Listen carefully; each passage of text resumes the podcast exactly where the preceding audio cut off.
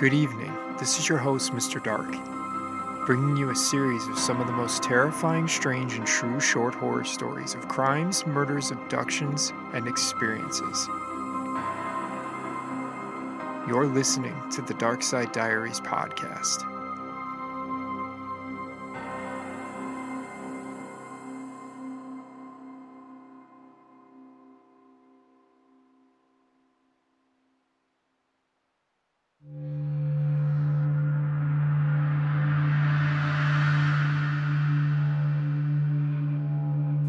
The murder of toddler James Bulger.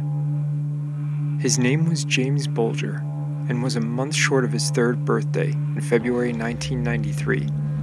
James's mother, 25-year-old Denise Bulger, would take him shopping for the day at Bootle Strand Shopping Center in Merseyside, England. The shopping trip was pretty standard for James and his mom, with their final stop being at the butcher's shop. James was at his end with the shopping for the day, squirming and fussing in Denise's arms. With no line at the shop, Denise figured it wouldn't take very long. With the butcher making an order mistake and Denise needing to pay, she let go of James's hand for a minute. When she went to leave with James, he was gone. Scared and flustered, Denise cried, I was only in the shop for a few seconds. I turned around and he'd gone. 10 year old John Venables would leave his home for school that same February morning. But down the road, John ran into his friend, 10 year old Robert Thompson, where they decided to ditch their school bags, cut school, and head to the Bootle Strand Shopping Center as well. Once inside the mall, John and Robert began to steal from different stores, pocketing batteries, enamel paint, pens, and pencils, to a troll doll, which one of the boys collected. With the stolen goods, they played on the escalator and tossed much of it down the moving steps. They would discard a lot of what they took, strictly feeling stealing was a fun part for them. Unfortunately, the troubled youths would escalate their behavior with what they stole, with the two boys discussing with each other and stating, Let's get a kid. Whether the boys wanted to up the challenge to desperately impress each other, it is unknown, but the boys stayed committed to stealing a kid. Inside one of the department stores, a woman noticed the two boys were trying to get their three year old daughter and two year old son's attention. Within a moment later, they were missing. Able to find her daughter, the mother asked in panic where her brother was. Gone outside with the boys, the daughter said. The mother, racing outside, yelled her son's name. Spotting John and Robert, motioning to her son to come along, she was able to stop them. John would tell the boy, Go back to your mom. And the two boys quickly disappeared. Pure luck had saved this family, but what was coming for the next victim of John and Robert would be disturbing. With a failed abduction, John and Robert were hoping to pocket some candy around a snack kiosk when they noticed James Bulger standing alone by the door of the butcher shop. With Denise momentarily distracted, they lured James to come with them, and John took him by the hand, saying, Come on, baby. Several shoppers would notice the trio as they walked through the mall. Sometimes James ran ahead, leaving John and Robert where they would call him back saying, Come on, baby. Surveillance cameras would catch them leaving the mall at 3.42 p.m. Denise, in a panic, quickly found mall security and described James, announcing James's name over the mall's loudspeaker. By 4.15 p.m. that day, James was reported missing to the local police station.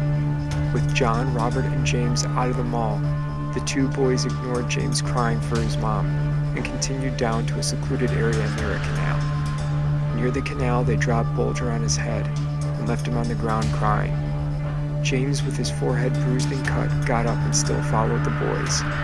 John and Robert would pull the hood of James' jacket over his head to try and hide the injury.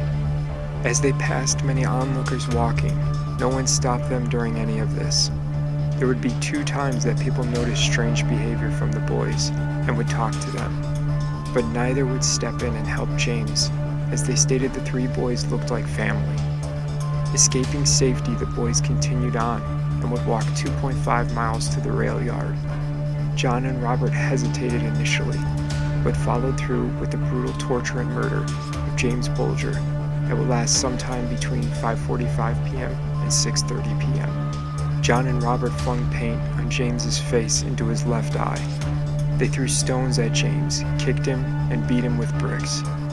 They stuffed batteries into his mouth, pulled off his shoes and pants, perhaps sexually assaulting him.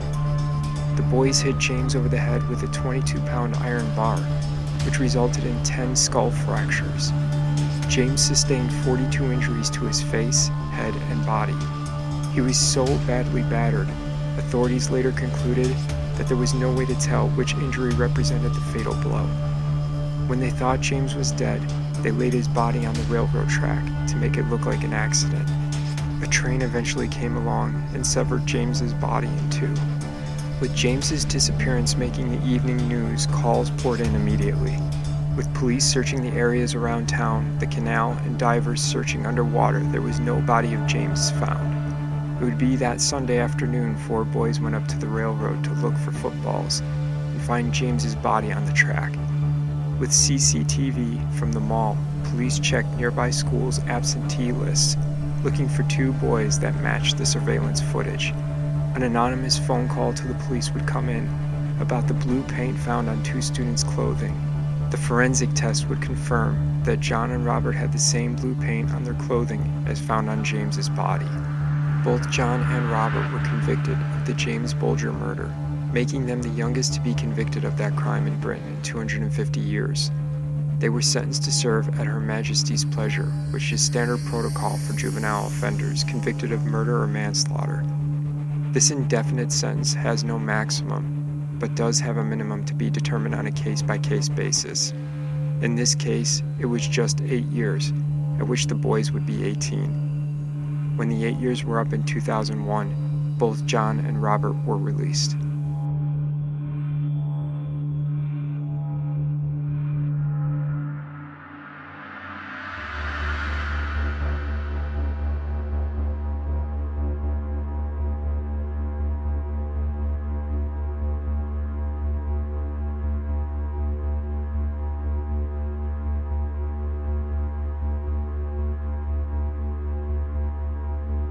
Muswell Hill murderer Dennis Nilsen.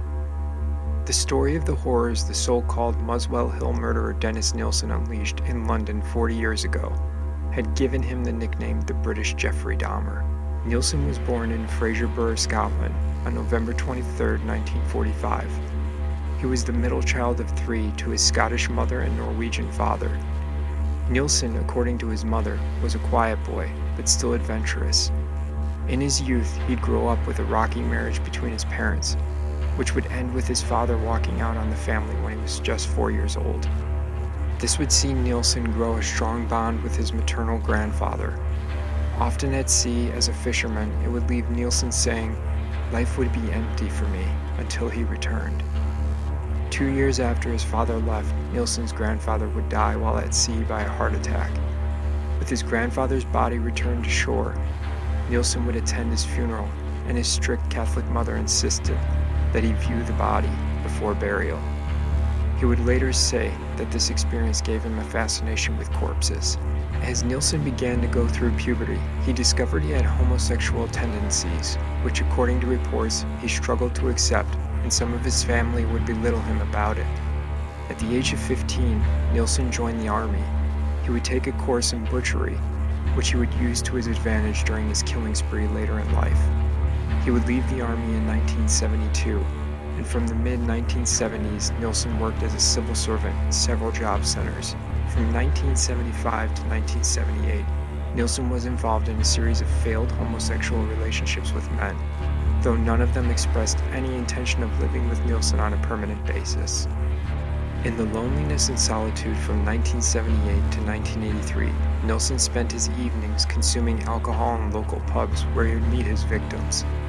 Nilsen would befriend these men, who were often homeless or young students, and offer them food or a bed for the evening back at his North London flat. Nilsen's first murder took place on December 30th, 1978, killing 14 year old Stephen Holmes. Nilsen claimed they met in a gay bar Nilsen would bring him back to his place where he would strangle him with a necktie until he was unconscious, and then drown him in a bucket of water. Between the first and second murders, Nilsen attempted to murder a student from Hong Kong he had met in the West End. Although questioned by the police, the student decided not to prosecute, and Nilsen was released without charge. Nilsen's second victim in December 1979 was Canadian student Kenneth Ockenden. During their sexual intercourse, Nilsen strangled him, and later he was reported as a missing person. Third victim, Martin Duffy, was 16 and homeless. In May 1980, Nilsen strangled and subsequently drowned him in a kitchen sink. As his killing spree continued, Nilsen wouldn't remember much details about some of the victims, leaving their identities as unknown. Victims 9 and 10 were both young Scottish men Nilsen picked up in pubs in Soho. Sometime between murders 6 and 11 in November 1980, a potential victim of Nilsen's woke up while being strangled and was able to call the police. However, no action was taken by the officers who considered the incident to be a domestic disagreement between two homosexual lovers. With at least 15 victims, the most disturbing part of the murders was how Nilsen disposed of the bodies. In 1981, Nilsen found it difficult to dispose of the remains. He had suitcases full of human organs stored in his wardrobe, and plastic bags with human remains under the floorboards. His neighbors had begun to notice the smell, which led Nilsen to dispose of the bodies by flushing them down the toilet. With the sewage of his house blocked, a company was called to unblock the sewer system. The drain inspector found the drain was packed with a flesh like substance, and he contacted his supervisor to assess the situation. This would not take place until the next day, which would allow the drain to clear. With the drain inspector and his supervisor concerned, they contacted the police and they were able to find some small bones and flesh in a pipe leading off from the drain. These were later discovered to be of human origin. Nilsen was arrested in 1983 on suspicion of multiple murders. He would apologize to the police for not being able to tell them the exact number of people he had killed. When police searched the house, they found three heads in a cupboard, and 13 more bodies were found in his former place of residence. Nilsen would be convicted at the Old Bailey with six counts of murder and two attempted murder. Nilsen was sentenced to life imprisonment on November 4, 1983, with a recommendation that he serve a minimum of 25 years. This recommendation was later changed to a whole life tariff. In a disturbing interview from 1993, Nilsen would tell the interviewer how he enjoyed caring for the bodies, dressing them and undressing them, and recounted in horrific detail how they were then cut up. He would say, The bodies are all gone. There is nothing left. But I still feel a spiritual communion with these people.